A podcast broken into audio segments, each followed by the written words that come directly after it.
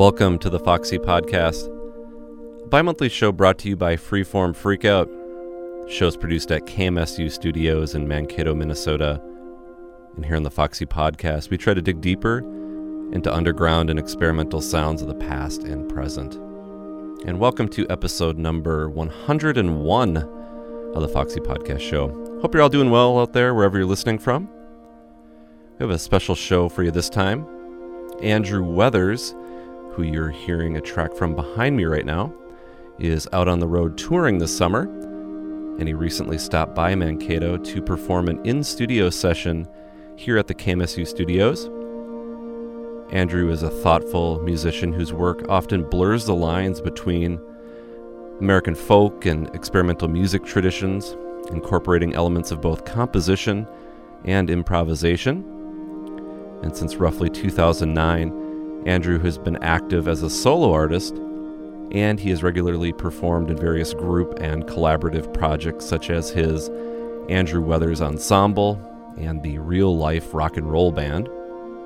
So, in much of the first half of the show, we'll be focusing on Andrew's musical output. Then, in the second half, Andrew and his partner Gretchen Korsmo they hung out with me and discussed their work together with running the Full Spectrum Records label and some of their recent life changes that resulted in a move from Oakland, California to Littlefield, Texas, where their other cassette sublabel, Editions Littlefield, takes its name from. And throughout this part of the show, we play a bunch of the newer music that has come out on Full Spectrum and Editions Littlefield, including some a uh, few forthcoming titles. And a lot of ground was covered, and good discussions were had. So I do hope that you'll stick with us throughout the entirety of this show. But before we get into Andrew's live in studio session, I thought I'd play some tracks from his back catalog, starting off with this one called Ocotillo Band from his cassette Mojave Between Ludlow and Needles. Here again is Andrew Weathers.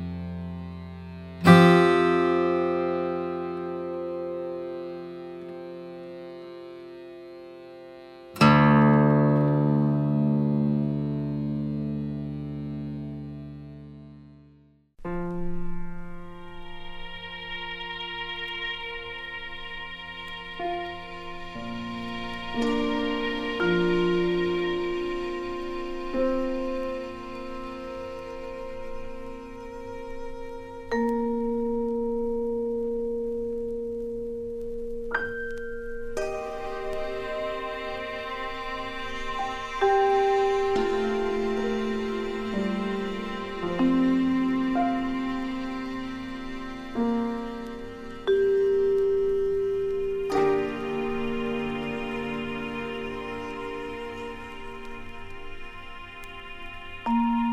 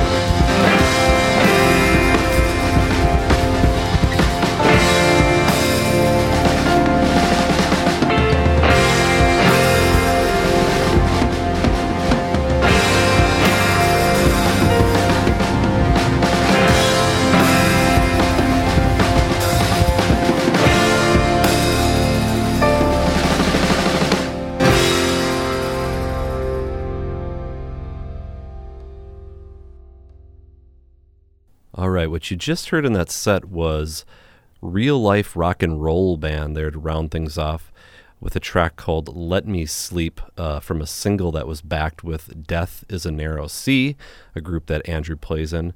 And then in front of that, from Andrew Weathers Ensemble, a release that came out a few years ago, an LP called I'll Censor Myself, F Everybody, You Can Do Anything. We heard a track called You Are Powerful and We Are Taking Over. And then again, at the very top of that set, we heard Andrew Weathers solo with a track called Ocotillo Band from a cassette release, Mojave Between Ludlow and Needles. And it's at this time we're going to hand things over to Andrew live over in the studios.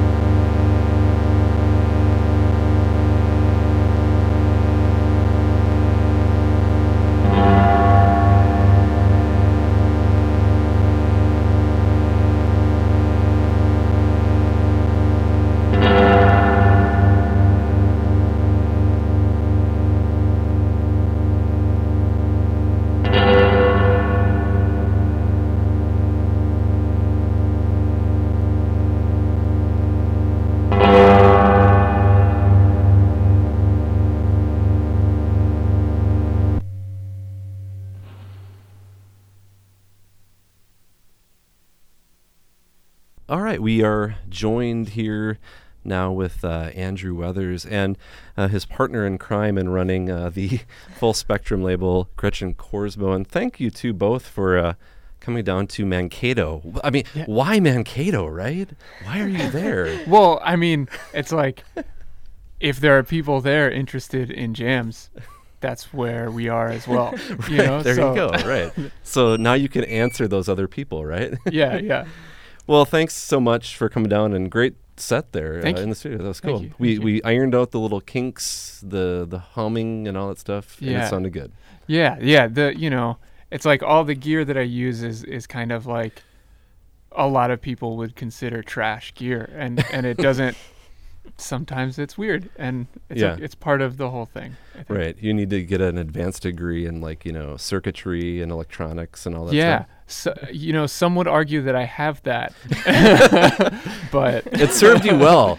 It it was kind of like the uh, computer guy like, did you turn it on or off? Yours is like, do, should we just try another outlet? yeah, try another So- outlet. and and it worked. But Yeah. um, well, I wanted to ask you too. You know, you you traveled on here. I thought we'd talk about your music, talk about the label, and play a bunch of stuff here, uh, Cool. things that you have going on. But um, uh, probably in the first few questions here, I'm probably referencing pretty heavily this article that appeared fairly recently in INDY Week. in when you uh, were Durham, North Yeah, when you were Carolina. playing out there. Um, but in it, it, it described how you both have recently relocated from Oakland uh, to this very small town in, in West Texas called Littlefield. Um, so that you were able to focus more time and attention on your art and music. Um, so I guess I was w- going to ask you, you know, what were some of the factors that motivated you to make such, I guess, what would seem like a major change? Yeah. that seemed like it is, you know. Yeah, I mean it's a it's a massive change, and it's it's uh I think a lot of folks it's come on as very sudden for people, but Mm-hmm. I think for us It's been a long time coming in, in a lot of ways. yeah. I mean we bought this building in uh, 2014, Yeah. and we've been going out there regularly, and it's just it's taken until now to get our stuff together to Mhm. actually move to Littlefield, which has uh, kind of been the plan all along. How long were you two in, in Oakland prior to that? Um, Uh, I was in Oakland for five years, and but in the Bay Area for four years before that. Okay. So Yeah. quite a while. and I, I was there uh, just over five years. Okay, yeah.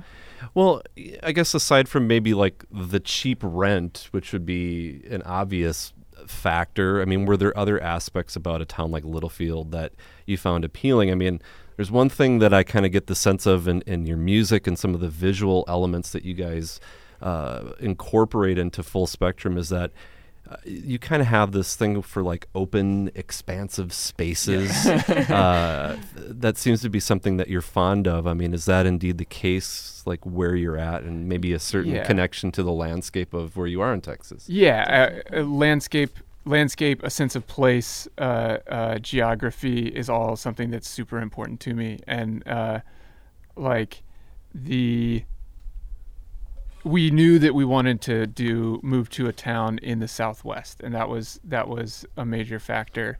Yeah. Uh, but beyond that, I think it's like there's this, uh, you know, uh, grand like American history of uh, art scenes and music scenes taking place in particular places, Mhm. and there's always venues and studios and people's houses that are are uh, kind of mythological um, locations Mm-hmm. uh, in, as you know in our artistic history and um, living in Oakland it didn't feel quite possible to create something like that that had longevity Right. you know right. it's like any the the this time was so contracted for spaces and venues and studios in in Oakland now. And it's just expensive. It's hard to keep something going.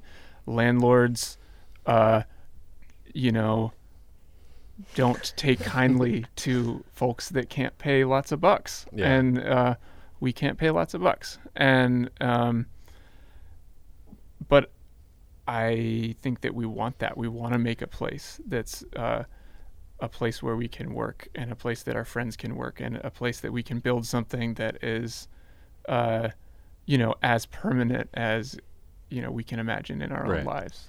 So I mean, you're kind of thinking of a multi-use space not only for yourself but for others to pass through. I mean, Mhm. I think you even mentioned like there's a, a, storefront to it too. I mean, like there's a lot of potential there. I mean, what are some of the things that you foresee happening uh, in, in this space? Yeah, so the uh, some context on the space. It's it's a old 1930s brick commercial uh, building in the in the right in the old downtown of this little town. Uh, so we share walls with two other neighboring buildings. One is empty and one is a boot shop. Um, and it has two small storefronts and an apartment in the back, which is where we've been living. And so I think the hope is to develop the storefronts into kind of a, a forward facing space, um, including recording studio space that we're hoping friends will pass through Sure. and want to do Mhm. projects there, as well as others just in the community. Um, and and I think building something that is uh, forward facing to the town and to the the region is a pretty important factor. It's Yeah. like building something that's not only valuable to us but valuable to a region that like doesn't have the cultural resources of a place like uh, Minneapolis or a place like Oakland, Right, Uh, or even a place like Mankato. Like it's Well, I won't go that far. there's not a lot out there, you know, because it's you know it's the kind of like classic uh, American mid-sized town thing where everybody great leaves Yeah. Oh, yes. i- yes, in order to do their that, yeah. thing, and I think that uh, that people aren't doing that anymore. Mhm. The great people are tending, I think, to stay in their towns and Make know, a go of it. make a right. go of it, and Yeah. I think that's really valuable. Well, Yeah. what What do you think? I mean, I don't want to try to like peg some of the people that are in your area because that would be wrong. But like, I imagine people next door in a boot shop are going, "What are these people doing? These artist folks from Oakland, what the hell are they in Littlefield Yeah, for?" I- Do you get a bit of that, or we do get a bit of that. I think there's definite curiosity, but it's Sure. it's uh, I think more than anything, you know, this town. It, you maybe read this in the article, but it had the classic. They built the highway or the Oh, yeah, bypass around yep. the town, and so people stopped coming through the downtown, and so and this age gap that Andrew was talking about, we're kind of right in the middle of that, and Mm-hmm. so I think even just being young, as young as we are, is kind of a rarity there. So those things combined, um, and and we're fixing this building uh, that otherwise would probably sit there. the- so mostly the reaction is just really positive. I would imagine so. that yeah. people are like, "Cool, we don't, Mhm. we maybe don't understand why you're here yet, like because we're still working on it. So there isn't a forward-facing element yet, Mhm. but I think people are just." Uh, really glad and happy to see someone coming in and doing anything. Right, right. Cool, yeah. Well, I guess going back to the, that article that we're continuing to reference here, you know, it mentioned how your desire to tour more uh, uh, factored into this decision too, and you stated in there that being on the road is the full expe- uh, expression of the music that you make. Does this current tour that you're on, uh, which I presume is maybe the first since you've moved? I mean, first actually the second. Second, okay. um, well, does this feel like a step in that direction that that you had envisioned, like being able to do, to be out there for extended periods of time and kind of take it all in? Yeah, it's. Um, I think when I talk about uh, touring being the fullest extension or expression of, of what I do is is just the the idea that uh, it's not. I'm not just making music to make music. Mhm. I'm I'm trying to make something that uh, gets at you know where I'm at and where my friends are at and where the world is at Mhm. and uh, hopefully it's some like a platform to uh, discuss further or Right. work through a lot of issues. There's like there gets to be a lot embedded in the music, Mm-hmm. and I'm not someone that is.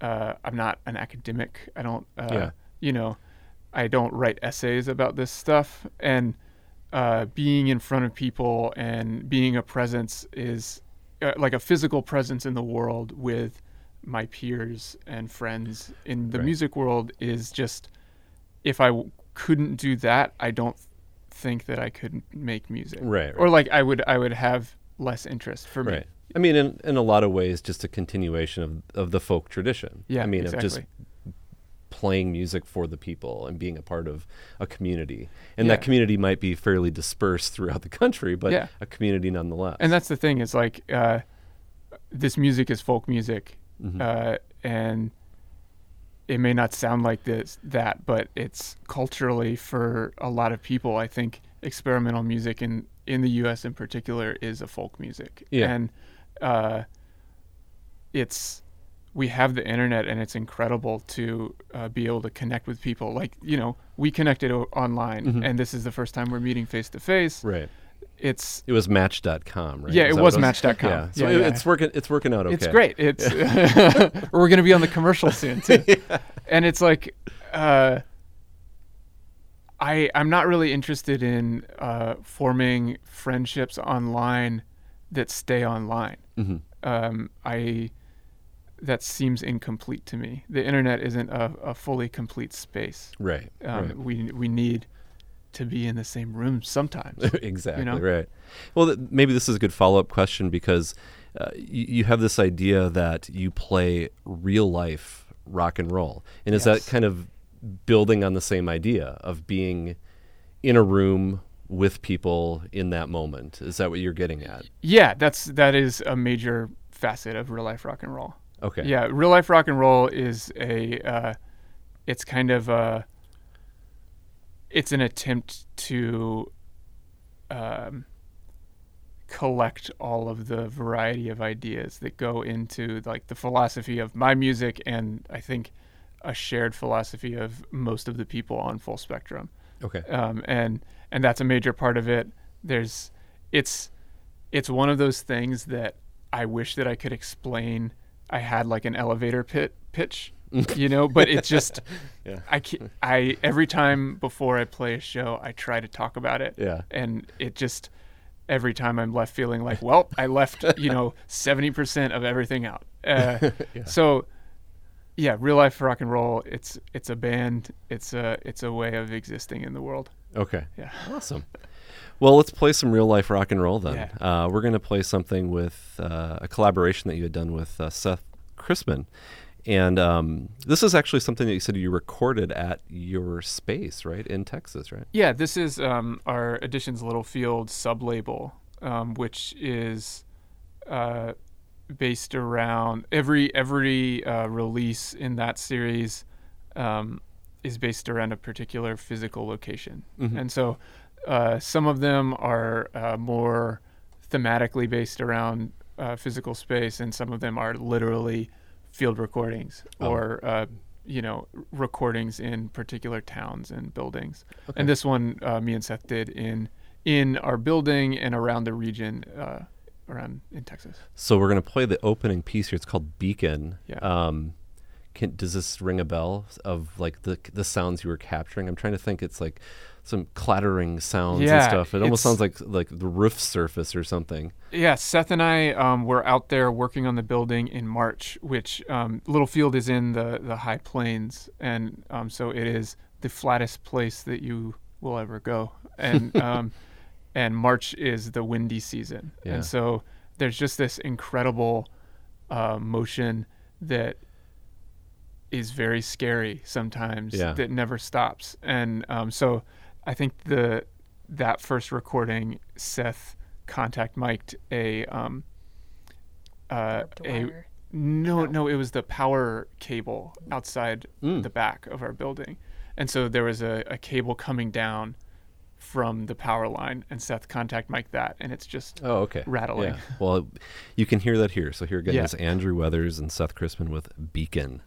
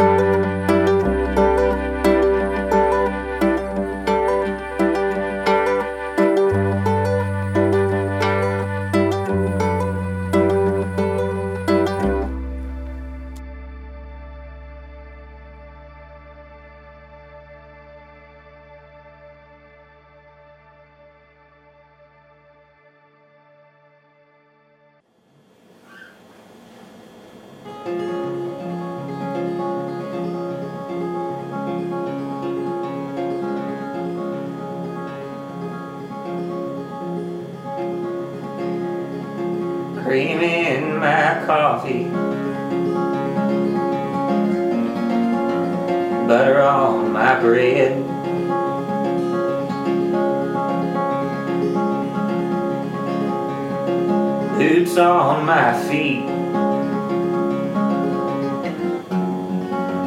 hat on my head.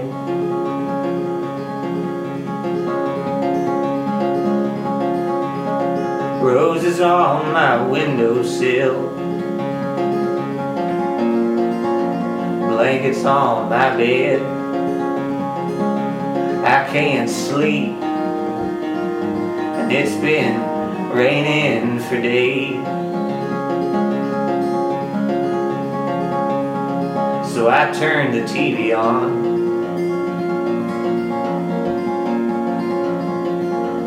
Hear the babble of presidents.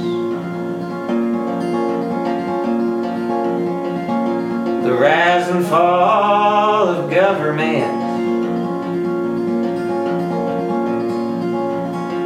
Ah, it seems like a change is coming. I can't stop from worrying. So you best, so you best come home.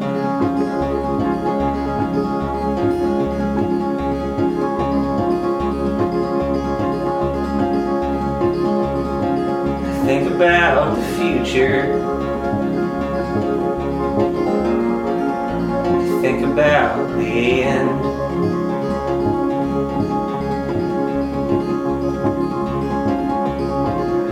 Think about the Buckeye State. my best friend.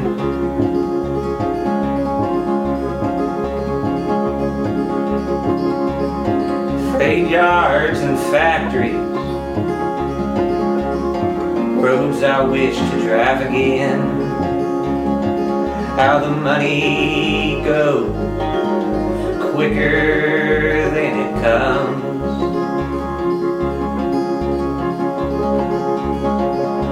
I get restless.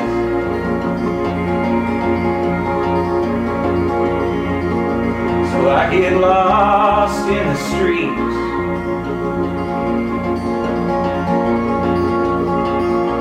See men begging for their keep.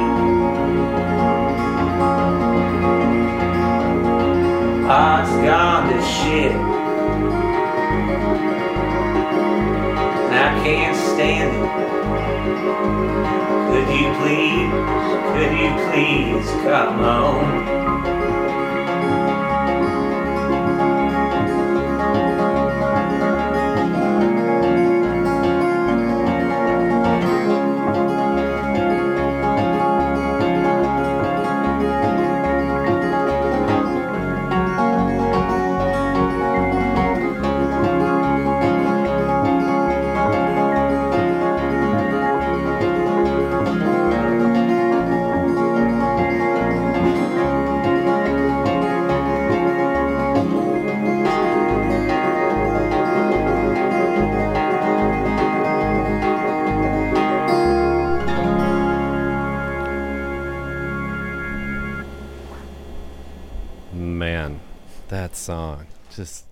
Does it for me.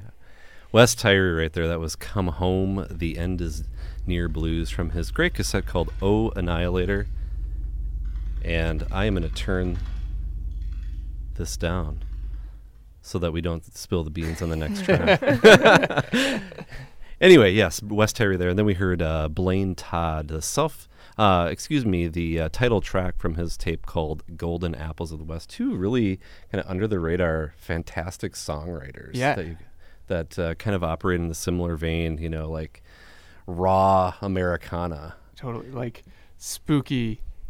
It, both of their music is haunted by something, and uh, A little bit fried out yeah, it's really fried. Yeah, I would and- agree. And uh, in a yeah, good way. In a good way. in a in a very good way. Yeah. Well, I wanted to talk a little bit more on this, uh, you know, more specifically tied to like the label, the running full spectrum, and uh, you know, you guys have been active for I don't know.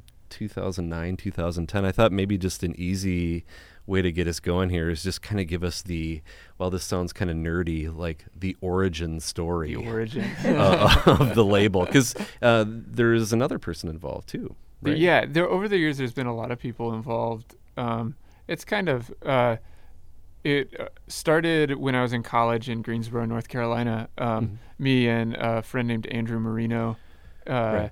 we were just making a lot of music, and uh, you know, we we didn't really know how labels worked and how you know to get other labels to put out your music, and so uh, we had a couple records and we uh, decided to do it ourselves. The first one we did was it came out in uh, I think January 2009, and it was a collaborative release between me and An- Andy, and uh, it was a recording with um, a CD with a uh, like photo book of uh, some writings of mine, some photos of mine, and a lot of uh, photos of Andy's because he's a really wonderful photographer. Mhm. Um, and then, so we did that for a few years, and um, since then, um, it kind of when I first moved to Oakland, I was in grad school, and it kind of, there was a lull where we didn't really do a whole lot.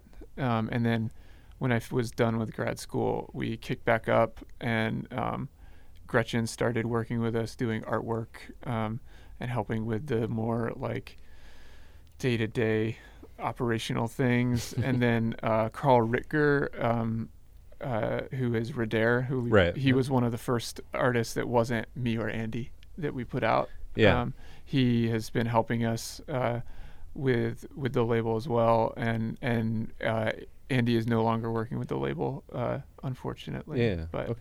um, but that's the Just us three. yeah, Yeah. just us three. when did and- Gretchen when did you start kind of lending a hand with with the art side of things how many years has that been? I been think I think the first one I did was a glue glue tape. I think it was the glue glue, glue tape. glue tape. Okay. I don't know if you're familiar. yeah well I remember Uh, the tape coming It's out the yeah. pink one. So there's Yeah. been two, a blue and a pink, and they kind of coordinate. yeah Yeah. uh, it was the pink one was the first one I ever did, and that must have been in 2013 or mm-hmm. 2014. 20, I think it was 2014. 2014. So Yeah. just a few years, but I think in that time, the output It's- has been a lot higher. Yeah, Yeah, it it went, went from four releases a year to like more like Nine eight or or- ten. yeah. yeah. yeah. you're prolific at this point At, yeah. pr- at this point, somehow. yeah. Gretchen, were you familiar? I mean, like, I'm assuming you have some design background. I mean, but were you paying attention to things that were happening in like kind of the cassette world, or was that something that was like was kind of a new, uh, new to me. a learning curve that you had to jump into? Yeah, I mean, I met Andrew in 2012, and uh, I didn't start. I started working in 2014, and in those two years, I kind of started realizing all this stuff existed. Mm-hmm. Um, and even when I started doing the artwork, I don't think I really was aware of the artwork, like the the whole scene of the Right, cassette right. world. I am much more aware now of it, but uh, yeah, I just kind of did what I knew what to do and was making it up as I went. And I think I've improved quite a bit in that time. yeah, yeah. I mean, is it fun for you to kind of follow? I mean, I, I suppose like visually. I mean, there are some tape labels that really have a. I mean, just you don't even have to pay attention to the music. Like Yeah. what they've created Yeah. uh, visually is pretty fantastic. yeah, know? there's there's a ton of stuff out there, and I think some of those labels like Orange Milk and uh, like Hausu Mountain, I think some of their Yeah. stuff is kind of cool, uh, and a bunch of others. Um, but yeah, they have like really strong visual identities, Right. And I think I think Full Spectrum, like we have some of that, but uh, I think we're a l- doing it a little bit differently. Um, I like to, or I guess we like to let the artist kind of choose Yeah. the direction. That's what I was going to ask. I mean, how much, uh, Yeah. how much input is there? I mean, or do a lot of them just say design what you want? That some of them do. Okay. Like some of the ones that are a little bit more uh, bonkers are when they say do whatever you want. Yeah. And I'll and I'll be like okay, and then whatever I feel like in that Yeah. moment, I just do. But some people like like the Blaine Todd one. He had a drawing that a friend gave him Mhm. that he really liked, and was like, I want, you know, he had ideas, and Sure, so right. I yeah. just try to realize other people's ideas sometimes, and sometimes do my own thing. Yeah. One thing, and I, I kind of referenced this before, but there's certainly you can see bits of like that sort of uh, digitized elements of maybe something like orange milk, m- but sort of tied to or married to that sort of rustic Yeah. element. Yeah. And that seems to be maybe if I, if I think of like the full spectrum aesthetic, that to me kind of seems where you're at. I mean, is that something that is Yeah. appealing to you? Yeah, I, I guess I have never really thought about it. I'm not. I'm not really good at putting uh, like visual ideas into words. Sure. Yeah. Um, and so sometimes I don't really know what I'm doing. And then when someone else says it, I'm like, yeah, I guess that is Okay. right. Okay. Well, we'll write that down. and uh, no, yeah, take notes later. Next time someone asks. yeah. um, well, how did your time living in Oakland and, and studying at, at Mills College, which you know is quite a storied institution uh, within the field of experimental music? Um, how did that maybe influence the direction?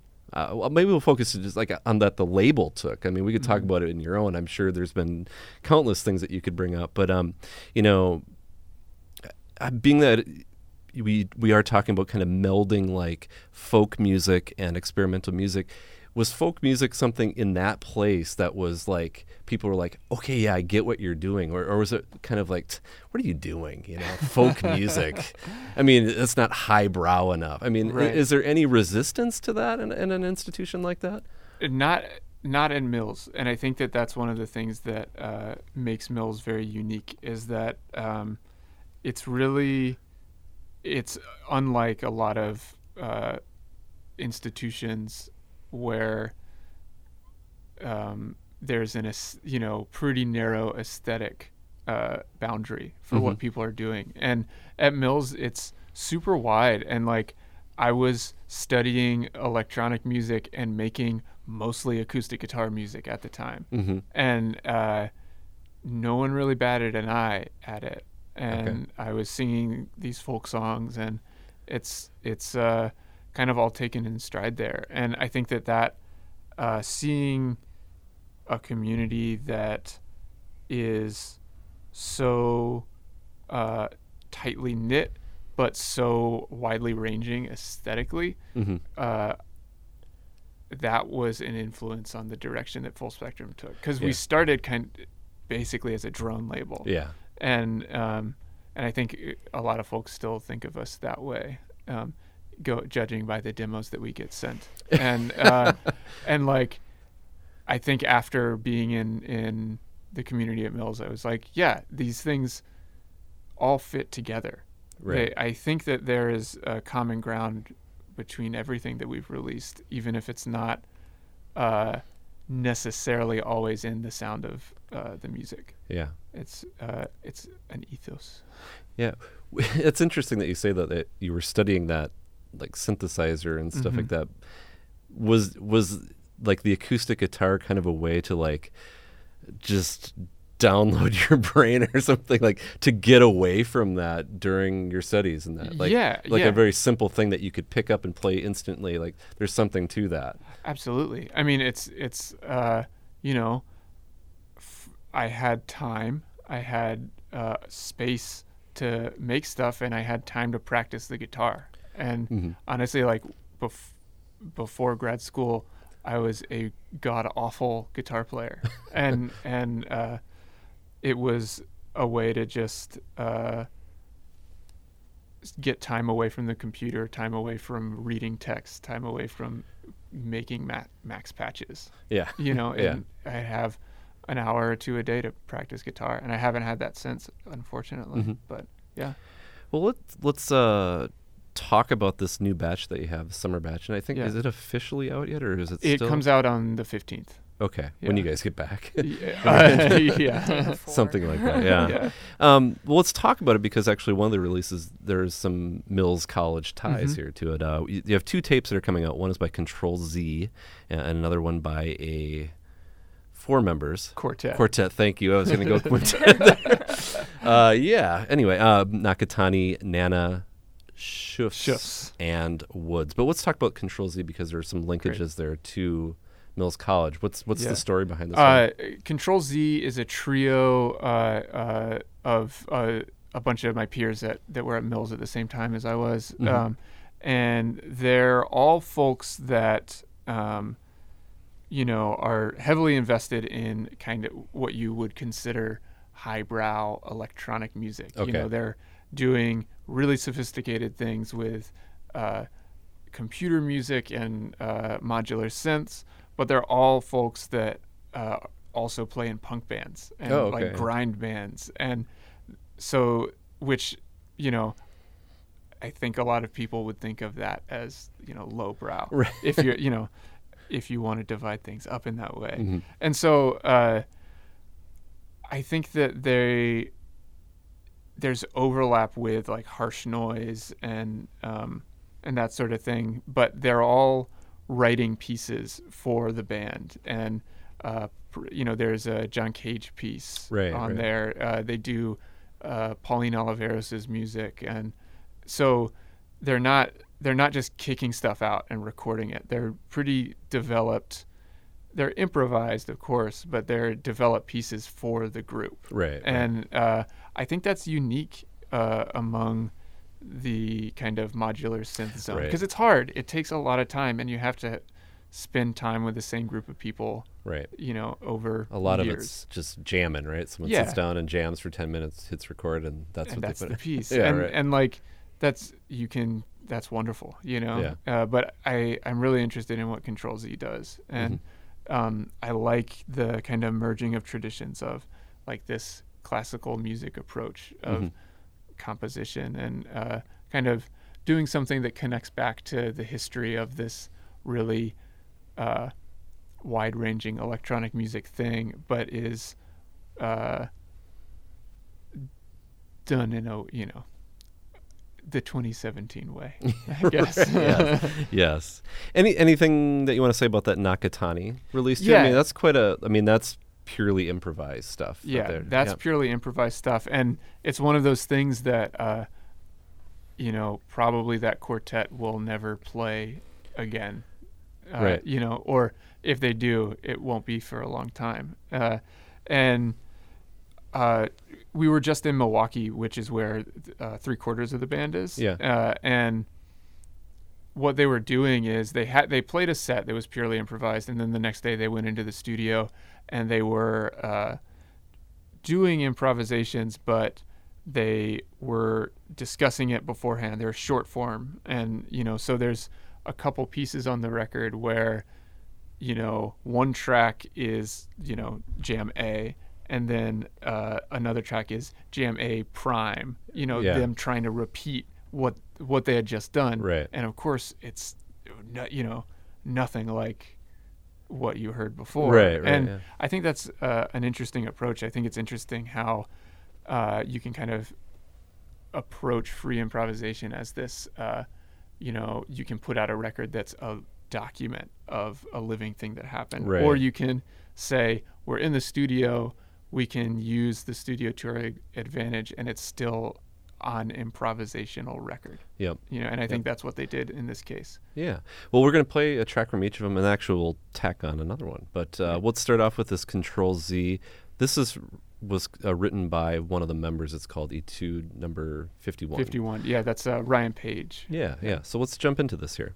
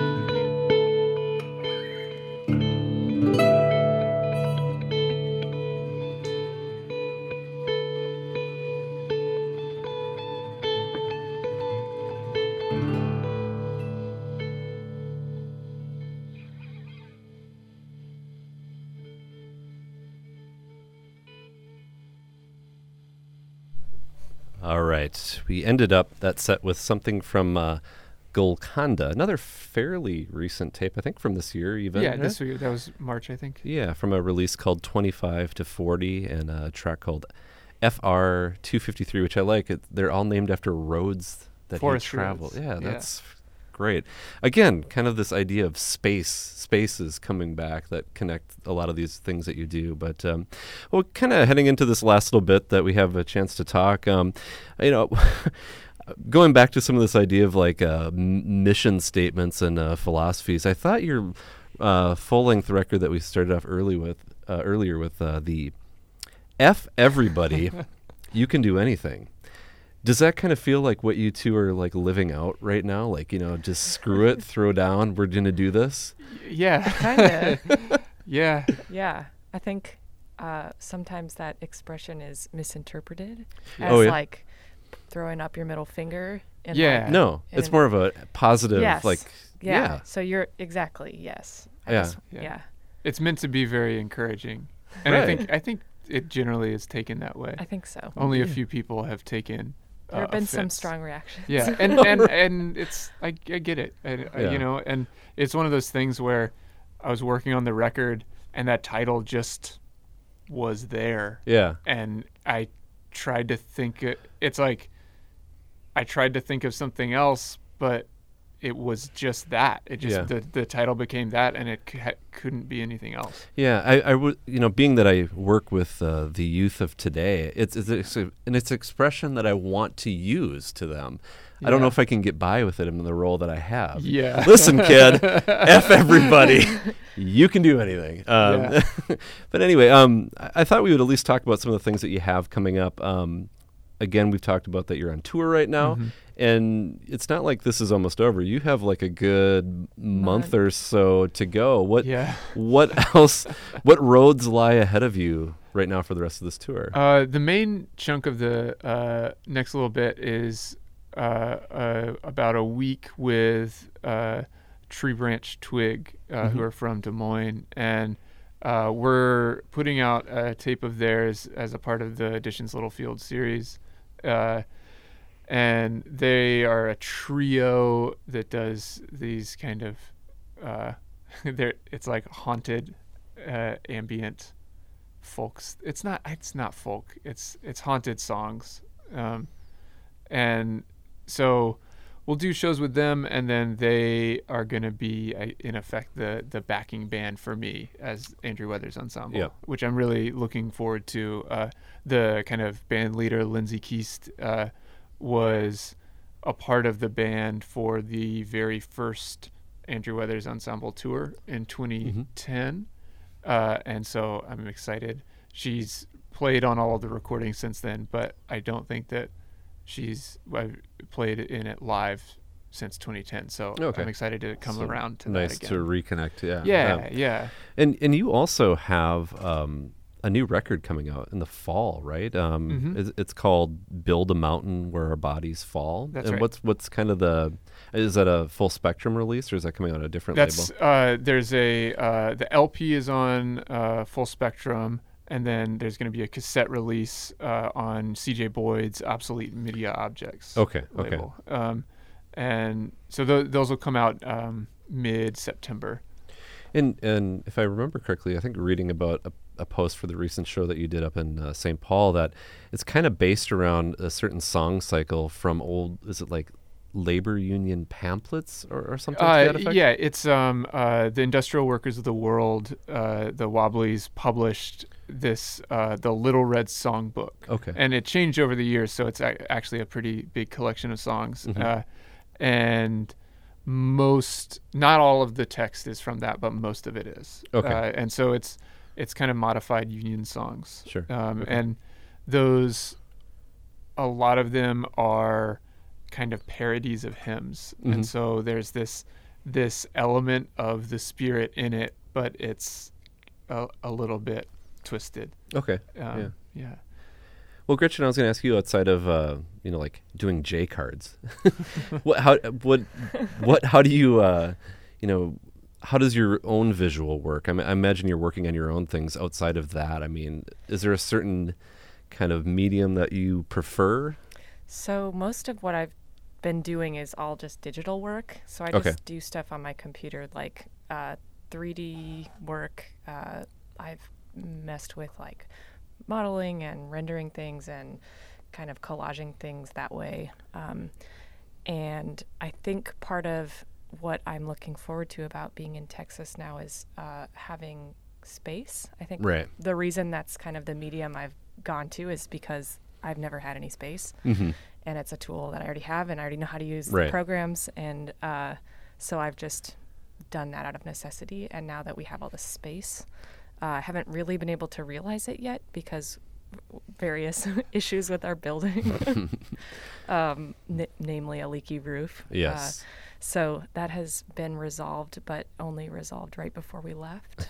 so I'm I'm really looking forward to getting into more uh, more physical um, visual art, uh, things that are more tangible. And I don't exactly know where that's going to go yet. Right. But I'm, You just need time, and it's difficult when you're traveling constantly. yeah, yeah. I think we're, when we get back in the fall, we're gonna we're gonna be stick around for We're a little gonna while. Yeah. Stay home. That's Yeah. Right. Take a break. yeah. Well, while you're on the road, you can just start gathering the, the supplies that you That's need. exactly what I'm doing. So there, you Yeah. yeah, Yeah, the van is coming home like Full of yeah, hitting up every every flea market and thrift store That's along the way. Yeah, what we did today. There you go. yeah. Well, um, I think we're going to head into this last block of music here, which features some relatively recent stuff and some Mhm. older things here.